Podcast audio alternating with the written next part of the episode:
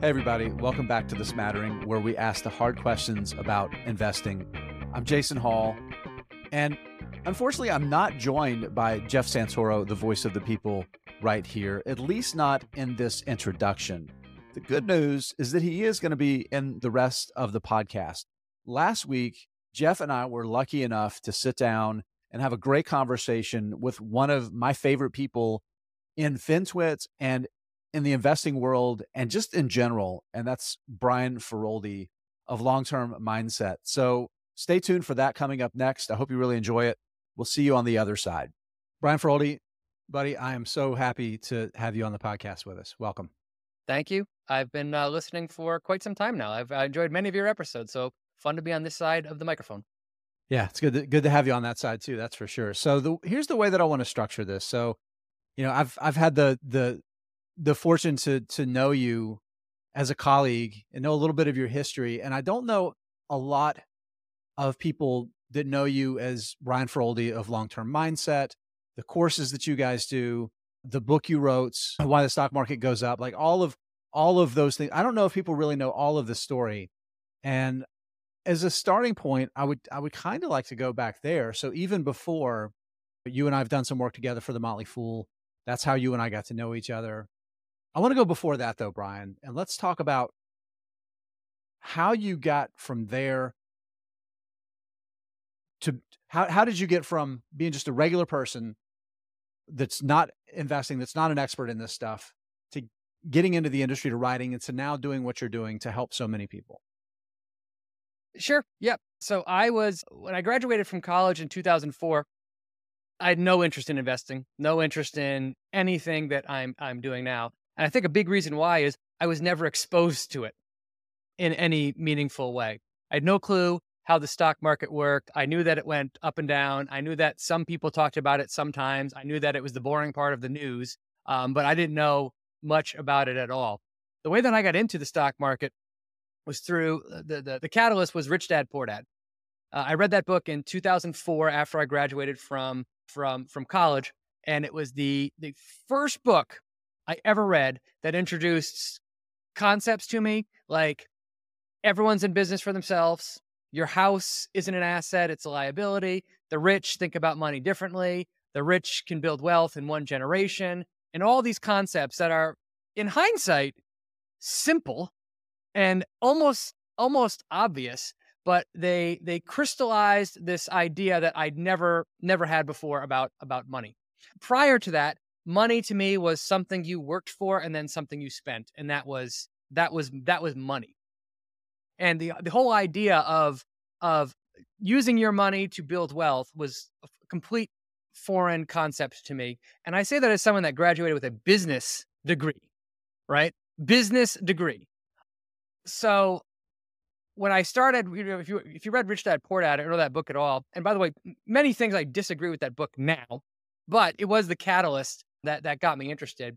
That just kickstarted a love affair with everything personal finance, everything investing. And I started looking at real estate. Quick, it was like, nope, not for me. That's just not my asset class. Looked at gold and commodities, and I kind of settled on the stock market. Read the Motley Fool Investment Guide, back in like 2005 started reading articles on on fool.com and just slowly but surely became super interested in the stock market and just have eh, felt ever since then the stock market is the asset class that most attracts me well i think that's really important because obviously people watching this podcast are going to feel some affinity for what you're saying and they're going to they're going to agree with a lot of that but i think the point that i really want to stress here is the reason that's the case, you mentioned real estate. That's an asset class that's not necessarily very attainable by, by most people. No, most people can't just go buy another property or buy an office building or something like that. They just don't have the, the resources to be able to do it, financial or expertise to do it. But the nice thing about stocks is whatever disposable income you have, it's enough, right? What, how, however small that number is, it's it's enough. And that opportunity to participate in capitalism, I think, is such a a powerful thing. But let's talk about that transition to to starting to help other people invest better. The Motley Fool's tagline for a long time, and you know, moving from that to seeing other opportunities beyond just contributing to the fool, but things that you can do to have a, I guess you could say almost a more of a direct impact.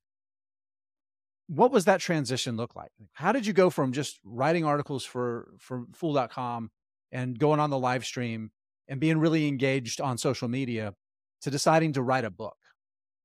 Well, I actually think the transition from doing what I was doing previous to being a writer for the Motley Fool was far bigger than going from a writer for the Motley Fool to actually to writing a book. So my career started. I spent ten years in medical device sales and and marketing, and when you establish a career of any kind, it's damn hard to switch to an entirely different industry. When I when I started writing for the Motley Fool, it was 20, 2015. Mm-hmm. And mm-hmm. at the time, I had a mortgage.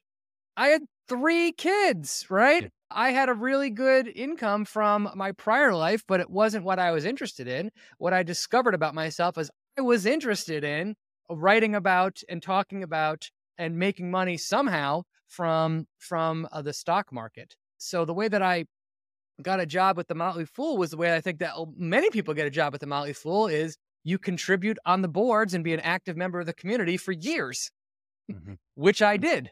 And many of the people that they they hire to be writers started out as that path. So they they saw, well, clearly this guy is super interested and passionate about this stuff. He's been writing for us for free for years on the discussion right. boards. So I was able to make the the the hop to being a writer. And that was a massive massive transition. From there, it was just a matter of volume. I wrote for the Motley Fool for six years from 2015 to pretty much 2020. Geez, 2022, I would say, was when I really stopped stopped uh, writing for them in in a big way. But I to answer your question about the, the book, I never thought of myself as a writer, ever. Like I was yeah. bad at English, bad at grammar, I weep for my very first editors at the Motley Fool because I'm sure they were like laughing at like what I would send them. Thank one, God it wasn't Brian, you because I know what kind of editor little, you are, Jason. one of my favorite little little kind of anecdotes about you, Brian, is that your username on the Motley Fool boards was actually typo misspelled. Misspelled, yeah, right. Yeah, it's very it apropos. Absolutely glorious. But I think one of the things that that has kind of helped your success, and I want to mention this because this was important to me too because you and I actually have a pretty similar history, right? Starting out is really, really, Jeff, you too, starting out as really, really hyper interested amateurs and leveraging other things that we were experts in. And for yourself, coming from the, the, the medical industry, medical device industry, you leveraged that subject matter expert expertise that you had to focus on that in your writing career. And I was able to leverage some of the things that I knew from my prior career in a similar way. And I, but I think there's an important lesson there is because people find things in their life that they're really interested in and that maybe give them more satisfaction than what they're doing now. That's just the paycheck.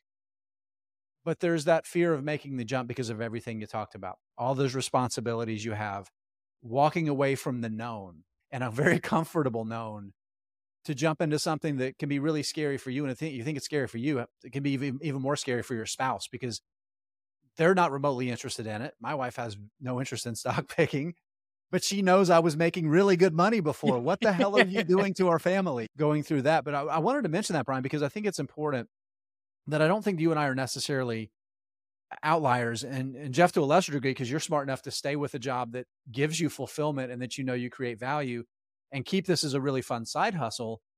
But but I think that I think more people should lean into leveraging something that they're really good at that can help them generate an income and doing something that maybe they're more interested in. Maybe it's more in Jeff's style of doing it, right? Where you start off doing it on the side, doing it because it's fun and you can still focus on the thing that you love them or the thing that pays you the most and focusing in a different way on the thing that that you love the most. Mm-hmm. Yeah, I'll just jump in real quick because my we all have a very similar sort of path to where we are now in the sense that it started through writing on the boards with the Motley Fool. But for me, it was just, I guess, the lesson I would take away from all of this. I think probably all for all three of us is like j- jump in and do the things, and then typically more opportunities come your way just because you're in the right place at the right time, and and people see your passion and things like that. So I think that's applicable to anything. You know, if you find something you like that's outside your career path, take the time to invest in it. And I think more often than not, opportunities arise from those chances you take, even if you don't leave your career and switch careers and that kind of stuff. We all love investing in companies with optionality, right? Those that have a core thing and they experiment on the side. I mean, that's same principle applies to your career. Yeah. Create some optionality for yourself. I love that. I love that. All right, back to the back to the book. Sure. So never fancied myself to be a writer. If you were to tell me my graduating self from high school, you're going to write a book one day, I would have laughed in your face because I hated English class more than any other class in, in, in school. And I still find the writing process to be, I don't feel like I'm not drawn to writing this the way that many people are, are just naturally drawn to writing. Uh, so why the heck did I write a book? Well, I had in my head, I had this question in my head for, for years. I, I, I love investing books. I've read maybe a hundred at, at this point. I just absolutely love them. Many of them say the exact same thing, right? Save money, dollar cost average into index funds. The market goes up 10% per year. You'll have a big smile on your face at the end. The end, right? That's the gist of many great in, in investing books. The question that I had as a beginner that was I understand that the market has gone. I never understood why that happened. Why? Right. Nobody, no book I read ever explained that concept to me. And I remember one, reading one saying, like, even the mindset, yes, the market falls, it happens all the time, but it always comes back. It was never explained to me why. Why does the market come back? I understand. Uh, people, I think, get why the market falls.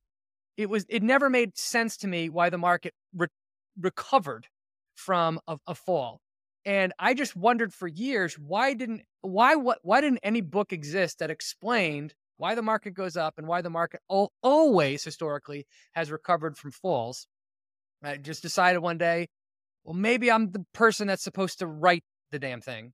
So I, I, I pitched a couple of friends of mine that uh, the the, the owners of the Choose FI podcast. They have a little mm-hmm. publishing uh, company, and they said, "Great, let's do it." And this was also during COVID, so it was a good time to spend some time. I, I had the time to to actually write. The- yeah, right, right. Well, again, the name of the book: Why Does the Stock Market Go Up?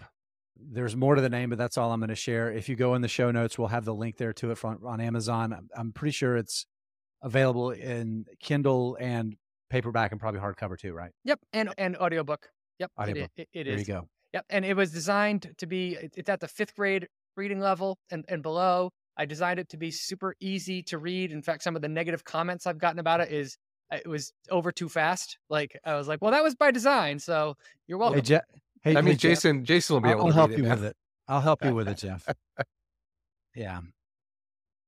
All right. So let's let's pivot a little bit because you've you've you know you you've evolved even further with long-term mindset, which is what you're doing now. And of course, a lot of us that know what you're doing have a lot of fun at the expense of yourself and your two colleagues that are working on this.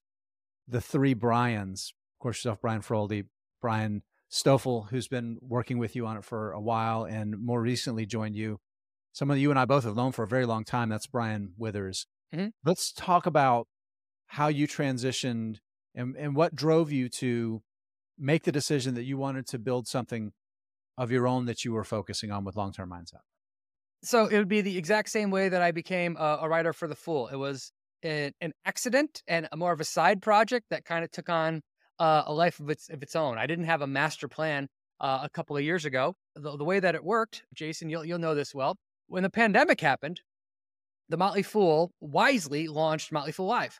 And that was actually pretty nerve wracking at the time, the idea that we'd be on video and we'd be doing um, audio because it's a completely different skill set, a completely different feel to be talking and being on camera than it is to be typing, right? Even if the same number of people on the end are the same, it just feels differently to be to be in an uh, audio or video. Uh, it's format. a lot easier to be witty and clever yes. as a writer with when you editors. can think about it and edit yeah. yourself ahead of time. Yes, yes. yes. so that was a that was a good transition. I ended up at one point, I was doing like 20 hours a week of live streaming for them in the teeth of the pandemic. And that was wonderful training. And when, when it first started, they were they were like, well, I think it's like it started at 8 a.m. and it went till like 8 p.m. So they literally had like 12 hours of content, of video content that they were making per day. So when it first started and they were figuring things out, they were hungry for ideas. So if you had an idea for, hey, we could do this, they just said, sure, let's do it. Here's your here's your time slot. Well, one of the ideas that me and Brian Stoffel came up with was what we called stocks from scratch, which was we took a company we did not know and over the course of an hour showed you the process of how we would research that company from from scratch. And the goal was beginning hour, we absolutely nothing about the company. By the end, we can at least form an, a thesis or an opinion on the company based on reading SEC filings, looking at the investor presentations, looking at the inside ownership, judging management, etc. I thought it was one of the best things on on Fool Live. If when I if I was a new investor, that's exactly what I would want to see. Like show me how to do the research because I don't know how to even click the buttons, let alone yeah. like interpret what you see on the screen. Well, the, the old the old adage from the Bible, right? You know, give give someone a fish or teach them how to fish, and you're talking about teaching people how to fish. You, exactly, exactly. So I love that, and it became more than anything an excuse to talk to Brian Stoffel every week, like just just flat out. It became an excuse to do that. Well, over time, that evolved, and they you know they they changed the formatting, and essentially we got canceled. Is is the easy way of saying it. And we said, well, we just want an excuse to talk to each other so so we're going to take this thing that we're doing and we're just going to take it to YouTube. And that was the start of what we were doing. So we just started doing it on YouTube and it was still in the teeth of the pandemic. So the channel grew uh, fairly quickly right out of the gate and the growth was good. And we had sponsors reaching out to us to be like, hey, can we sponsor your show? And we we're like, have no idea how to do any of that. But suddenly this like side hobby was actually generating revenue uh, for us. And at the same time, I was putting a lot of effort into growing my Twitter account because I was writing the book. So I was growing an audience because I needed an audience to, to be interested in the book on the tail end of it. And it's kind of accidentally along that way of growing an audience that I discovered that you can actually generate an income once you have an audience if you do these things. And over the last three years, I've just been discovering different ways to develop to create income from from an audience while continuing to grow the audience. So it was uh, totally an, an accident, uh, essentially, that what, what what my career has become. I I want to just jump in because it's so funny. Like I was, um, I joined the Motley Fool as a member in May of 2020. So because I got in, I got obsessed with investing during the pandemic. Like that was my hobby. To like all the reading that you did, Brian, I did in 2020, trying to as I became interested in it. But all those early, you know, whatever you want to call them, shows on Motley Fool Live, like the one, the, the stocks from scratch that you and Brian Stoffel did, and all of the ones that were geared towards either learning how to learn about companies or just diving into specific companies as like a new investor and a new member were super helpful. And I ate all that up and watched a ton of it as much as I could. And I I actually think looking back, like that's probably the genesis of like why I reached out to Jason to start the podcast too, because like you were saying, it, I got to do some of the live stream at the tail end of it the last couple years before it really got pared down to just a few hours. And it really was good training, but it was also, it got my creative juices going too. I think, like you were saying, of like, this is something that I want to keep doing and keep sharing with people and helping people and that kind of a thing. So it, it, it was really helpful to me. I just wanted to tell you that. so I'm glad you guys are still doing so it. So what you're saying is I'm one of the co-founders of the Smattering. Is that what pretty saying? Pretty much? No, yeah, no, pretty much. That's I'll that's give you exactly my address it. so you can send me my royalty checks for. You're a, you're a you're what we call a pre-co-founder. yeah, yeah. Yeah, no, don't hold I'll, your breath for the royalty checks, Brian. They're not. yeah, I'm also saying that without saying that. Yes but but also I want to second what Jeff said. I I agree. But and I think a big part of it is, and this is part of of what the value that you're creating. And I do want to share with with folks a little bit about what long term mindset really is. But it's our our you know our kind of our tagline is you know we ask the hard questions about investing, and we give our answers. But it's up to the people that are listening to us or reading us, reading our our newsletter, watching the videos. People have got to find their own answers for those things and we're trying to give people the tools to figure out the questions to ask to come up with their own answers. So let's talk about with long-term mindset all of the different things that you're that you are doing for your subscribers? So if you, I mean, there, there's a number of different business models that you can take if you want to be in the investing content business. I can't tell you how many times I've received direct messages from people asking me if I would start my own stock picking service or, or in or, or, something like that. That's one business model that you can do. It's never appealed to me to be paid to make to make recommendations. But there's some say, some really there's some really good shops that are already doing that. Why compete with them? Uh, that's uh, that's one reason why I I I feel that way, and another way I don't want to. And I who knows what could happen in the future, but that that doesn't that doesn't appeal to me right now. But to what you said before, I'm I'm from I think I'm a natural teacher. Like I just really like teaching. And the idea of starting a company that focuses on the teaching you how to fish, teaching you how to to invest is something that really appeals uh, appeals uh, to me. So what what what the company is is essentially it's a financial education company focused for right now at least on teaching people how to invest in individual stocks. So we have developed a couple of, of courses that we do, live cohort based courses that teach people a couple specific areas of how to how to invest. The first one we do, did that we created is called Financial Statements Explained Simply.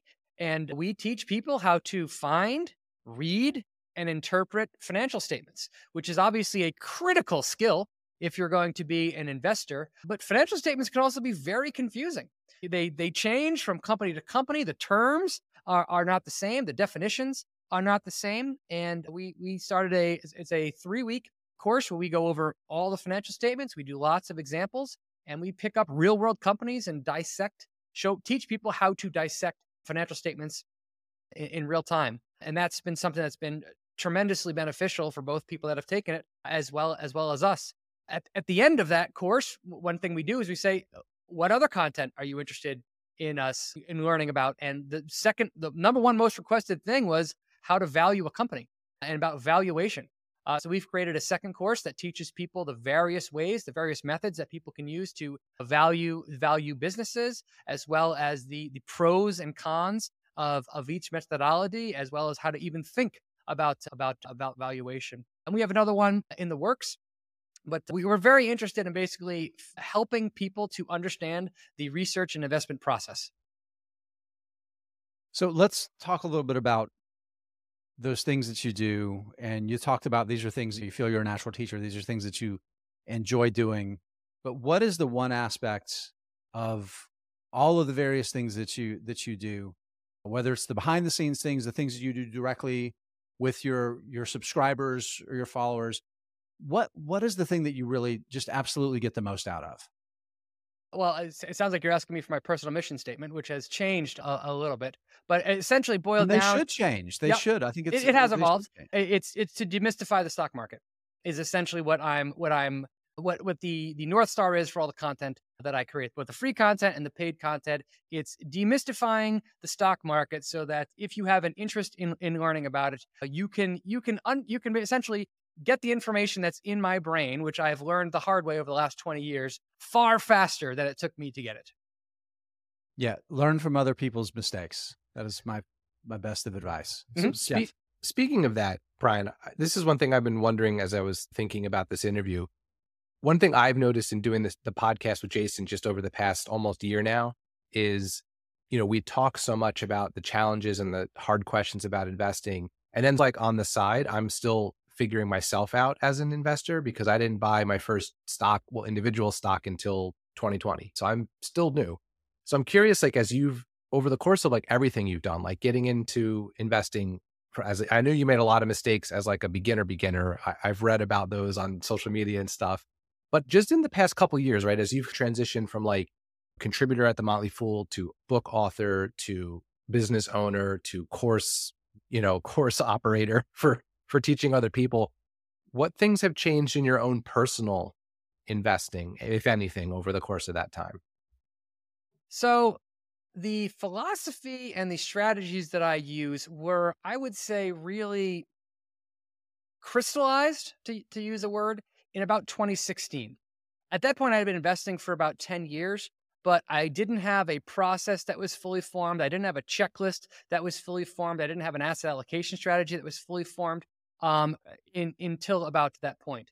Um, however, one thing that I that I've done ever since I essentially started earning a, a real paycheck was I've I've always been the type of person that's kept my personal finances as conservative as they possibly could be. I've I have zero debt to my name. I have a six plus month emergency fund. At this point, my my household has always had multiple sources of income. My household has always had a high a high savings rate. And though I think that that is actually the bedrock of my of my investing uh, strategy simply because my my personal financial situation is so ridiculously conservative that I can take I can essentially be 100% equities all the all the time and the volatility that I experience in the stock market which as you guys know has been something else over the last over the last couple of years I can withstand that uh, emotionally and financially in part because I don't use leverage I avoid options. I avoid all the big mistakes that people made. But mo- more importantly, if my portfolio fell 50% tomorrow, right, it would suck, but it would in no way impact my day to day life because my personal financial situation is so ridiculously conservative. So I would say that's that's actually a core principle that I've had this entire time, even if my investing principles and philosophy has has evolved over time. I want to I want to Charlie Munger inversion principle that Brian because I think there's another side of it too because you talked about how if your portfolio got smacked it wouldn't affect your your personal life but I think there's another part of it too and that's if something happened in your real world life mm-hmm. It wouldn't affect your portfolio. I think that is massively important because so many people do put themselves in a situation where they be, they're over leveraged to a single income they haven't built up a personal savings for emergencies and then they, they have credit card like all those things and then and then all it takes is one point of failure right one point of failure and you lose your job right and guess what you lost your job and there's also a recession and the market's down and you don't have spare cash and now you have to sell $10,000 from your 401k and 6 months ago it would have been $20,000 and oh, it's also income this year. And oh, you also have to pay a 20% penalty on top of that. And it compounds and compounds and compounds, right? So I'm really glad you, you said that, Brian, because that holistic idea of of like the foundation of your financial life is something that I don't think enough people get exposed to as investors for all of the resources out there to help you pick great stocks and all of the mind stuff to help you like think about like the realities of the market being volatility and even your book that tries to explain some of the ideas of why the market does what it does. They don't matter if you don't have a couple months of savings and you have some sort of like anti-fragility in your sources of income because you're going to end up getting exposed right it's it's inevitable it's it's going to happen so i'm glad you i'm glad you brought that up I really like the way that you you phrased it. How uh, it works in, in reverse too. I hadn't thought about that, but that was surprisingly poignant. Jason, well done. But yeah, occasionally, occasionally I can even sound clever as a as a speaker. You, you Surprisingly poignant is, is a good way to describe Jason generally. If I was in a band, that would be the name of my. Band. That's band. a good That's band a good name. Surprisingly poignant. I like that. All right. Yeah. Yes, uh, Brian, you might not know, but Jeff Jeff has a collection on his phone of when he hears a phrase that's going to be a good band name that, that and I'm guessing surprisingly poignant is going to go on that list. Excellent. It's pretty good. Excellent. That's a good yeah, one. Yeah, please add it. When you look at like content creators in general, especially people that are interested in stocks, like we like we are, I don't think they'd zoom out enough to be like, how how does this fit into your life, your financial yeah. life? I have a financial order of operations that I created that I post regularly on on Twitter. And to me, I, I love stocks. I love investing in my taxable brokerage account. That's step 13 on right. my financial wellness financial wellness order of, of, operations and to me what that presupposes that you've knocked out 1 through 12 but 1 through 12 are actually hard there's a lot of work a lot of work to, to do there so if somebody comes to me and says what stock should i buy i think the correct answer is well do you have a monthly budget do you know your net worth do you have insurance coverage have you have you you have an emergency fund those things come uh, much more important questions than what do you think of Netflix after earnings? Yeah, it's I I've seen you post that before, and I think that's that's great. It it's also it, it's what I like about what what you you guys are doing is it's a nice intersection I think between personal finance and investing. And I don't know that we often enough talk about how those two things have to be interrelated or you will blow yourself up at some point. So yeah, I think that's super super helpful for people. Maybe we can remember to link that in our show notes to that specifically. And and the two of them are tied at the hip, right? Yeah. I, I think that they they they're your financial life is your financial life. Investing is something that we all love, but it's a part of your financial life. It isn't it isn't the only thing only thing that matters. Let's let's talk a little bit about again drawing the kind of drawing the circle between going back 15 you almost 20 years ago now at this point when you first picked up Rich Dad Poor Dad to now and everything that's changed. So what's good and bad? Maybe we'll start with the bad. What in your observations what what do you, what do you see that's changed since you first started eh, as an investor to the to the bad? So it's it's going to be a good, but it's going to have a bad side effect, yeah. and that is when I started investing, the broker that I that I picked was the low cost broker. It was Scott. I know what you're going to say, and it was seven dollars per trade, and that was by far the cheapest thing on the market. It's, it's the reason that I went with them. And seven dollars doesn't sound like a lot of money, but when you're playing with five hundred dollars, like I was in the beginning, seven dollars is, is, quite a bit to to buy or sell anything. If you're buying in hundred dollars increments, right, you got a fourteen dollar, fourteen percent drag that you have to overcome just to break even, let alone taxes or or anything uh, like that. In 2012, I switched brokers from Scottrade to Interactive Brokers because Interactive Brokers at the time was $1 mm-hmm. per trade. And I was like, well, that's a hell of a lot better. That's a huge difference. And of course, with the rise of Robinhood, that number's been taken all the way down to zero.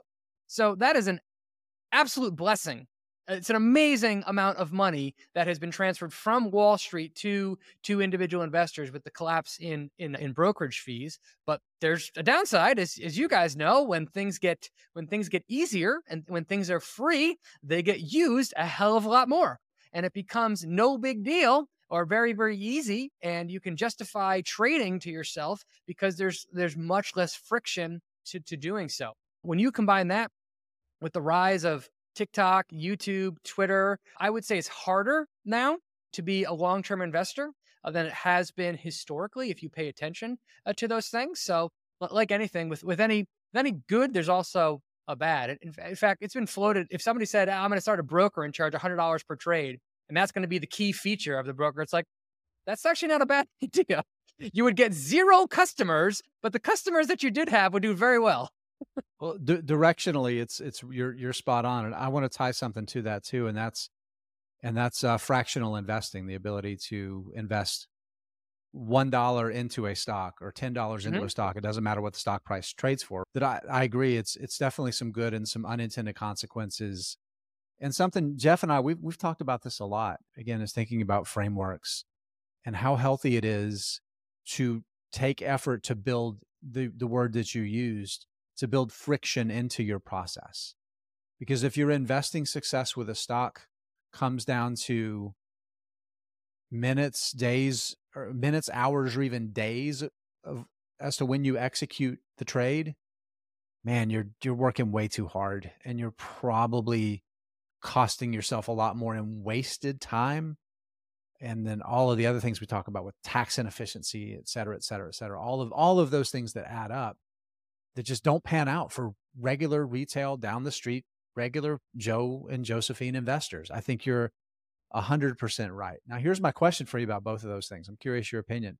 Do you think in the aggregates, do you think those two things combined, combined are a net benefit for for the average investor? Oh, yes, massively. It's not even close.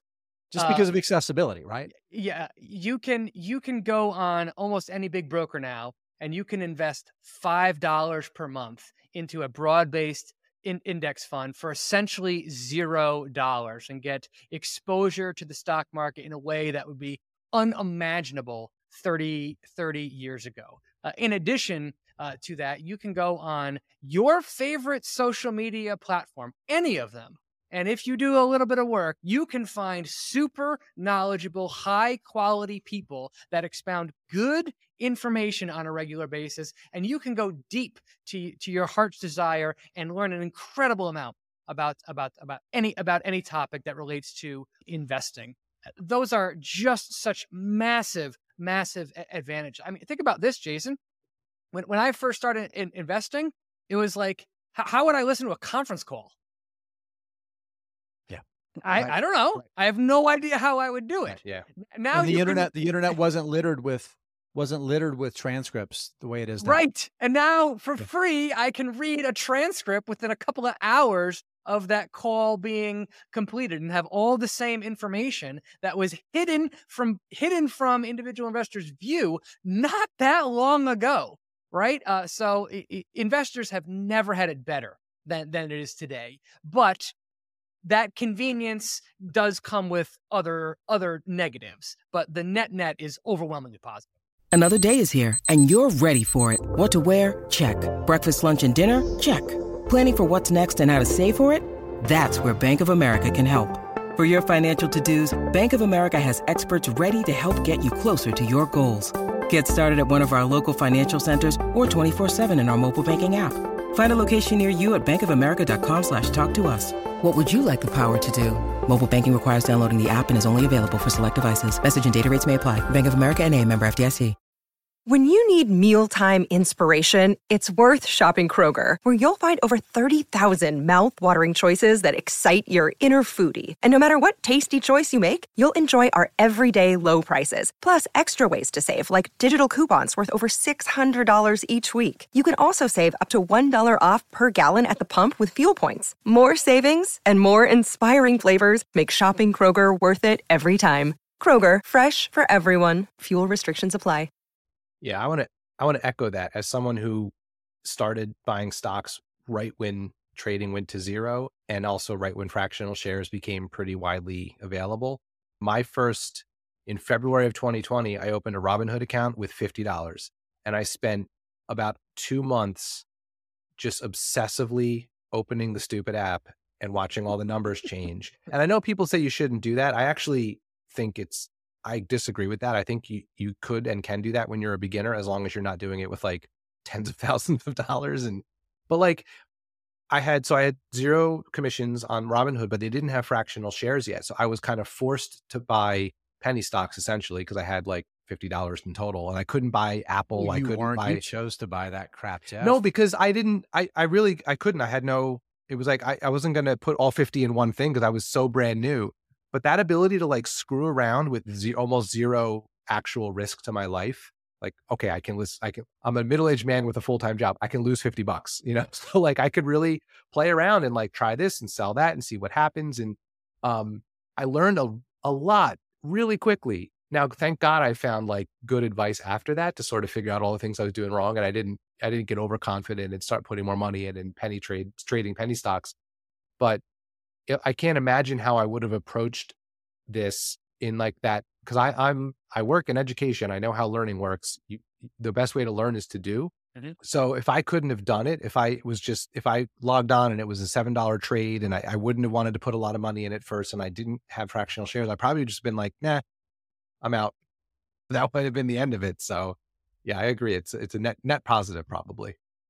Let's talk about let's talk about social media and investing because that's something again, Brian. You know, that's basically you know 2004, 2005, 2006. That was like the birth of social media. It was just beginning, and you think about social media for us and what we do again on on the other side of the the screen, on the other side of the keyboard, so to speak, is critically important. I think it's how we've all built our audiences my guess is that the majority of the people that are listening to this podcast, they found us on Twitter. Brian, long term mindset, you built it largely on social media. So I'd, I'd love to hear your thoughts about social media and kind of the pros and cons is for, for investors, for people that are trying to figure out, answer these financial questions. How do you think about it? Again, trying to temper it with how valuable and important it is to the business that you've built. built. Mm-hmm think about it from somebody that's on the other side that's trying to leverage it as a consumer. I mostly think it's I mostly I mostly think it's a positive. I think it's it's a net positive. There are certainly downsides to to any technology, and social media is is no different. But uh, I'll ask you this: Did do you think that the Motley Fool's discussion boards were positive to your life or negative to your life? Oh, life life changing, life changing. Ditto. Brian, you, you and I can both say that, right? Because Ditto. that's what's led us down the path Life changing. that we're on. Yeah, life changing. It's a life changing experience to be on a platform that allows you to connect with and talk to other investors that are int- as interested in the same subject a- as you are. I view Twitter as essentially a public version of the Motley Fool's uh, discussion boards, and the the upside is it's free, but the downside to it being free is that the good and the bad you get what you pay in. for.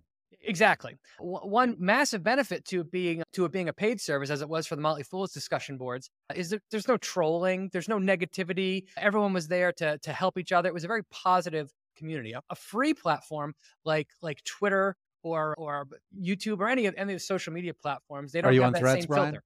Are you on Threads? Are you on Threads? Blue I'm- Sky? yeah, I, s- I, I, I'm on Threads.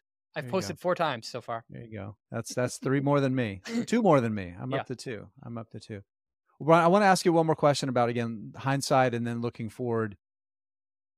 What what hasn't changed, or maybe hasn't changed enough, that you th- that you would like to see change more, or maybe in a different direction? human nature eh, human nature doesn't change it's it's it's so it's so it's so predictable i i i, I often get requests to come on podcasts and do interviews and things like that and despite all the content that i produce being about long term this long term that i still get asked about what do you think about fill in the blank stock after earnings what do you think about this cpi or what do you think about this jobs number or what do you think about that to me that's all it's all noise all noise. It is a and the, the the internet is filled, especially the internet. Ninety nine percent of it is noise.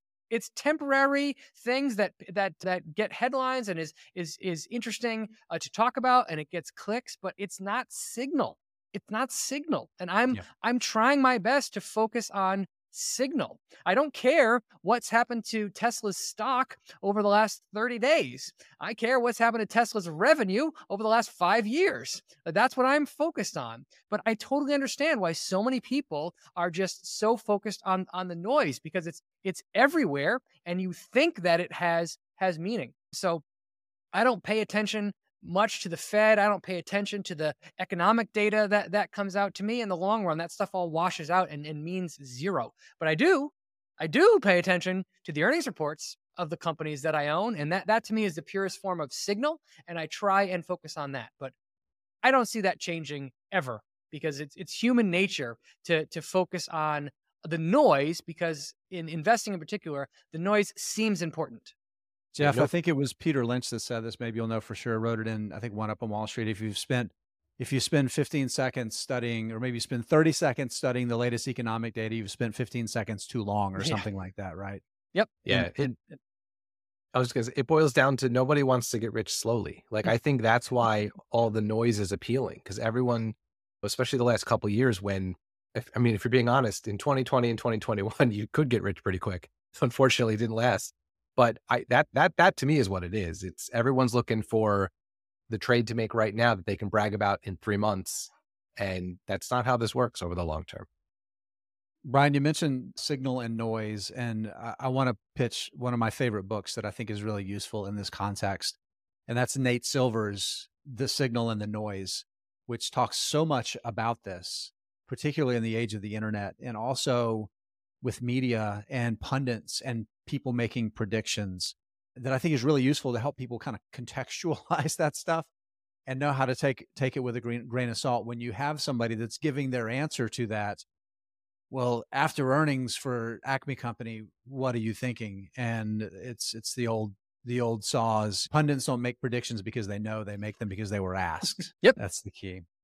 Well let's let's do this. We've got just a few more minutes here brian so as a starting point i want to spend a couple minutes talking about what you're focused on the most right now with long-term mindsets and that's with your courses so what's what's going on right now that you really want to make sure people know about So the thing that we have launching in a couple of weeks here is we have uh, cohort two of our course, Valuation Explained Simply. That's when we go through the various valuation methods that investors use to come up with the valuation of business. We do lots of practice, we do lots of examples, we have templates, homework, worksheets, that kind of stuff. So if people are interested in it, that's the next thing that we are rolling out and talking about. But we have 99% of the content that uh, that that that we create is free.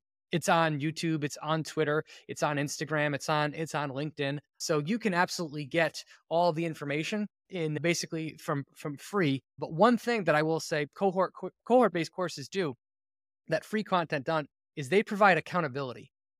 They provide Q&A. They provide community. And those things really really help to accelerate learning the learning process. So if that interests you, you can follow me on uh, Twitter to find more information about that.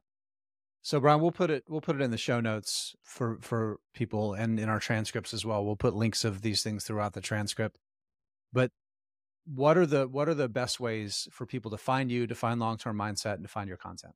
So again, follow me on Twitter. And if you want to go a little bit deeper, we have a once a week, we have a, a newsletter where we send out five, six pieces of, of timeless content. So there's an, an investing story in there, as well as links to some kind of historic content. Most of it's more than a year old on the internet that we think has a timeless lesson or investing principle or something like that shared. So you can just sign up for that at brianferoldi.com uh, slash newsletter.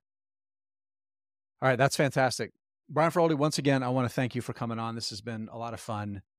Look forward to having you on again sometime soon. Sounds like a plan. Congrats on making it more than a year. That's no small feat.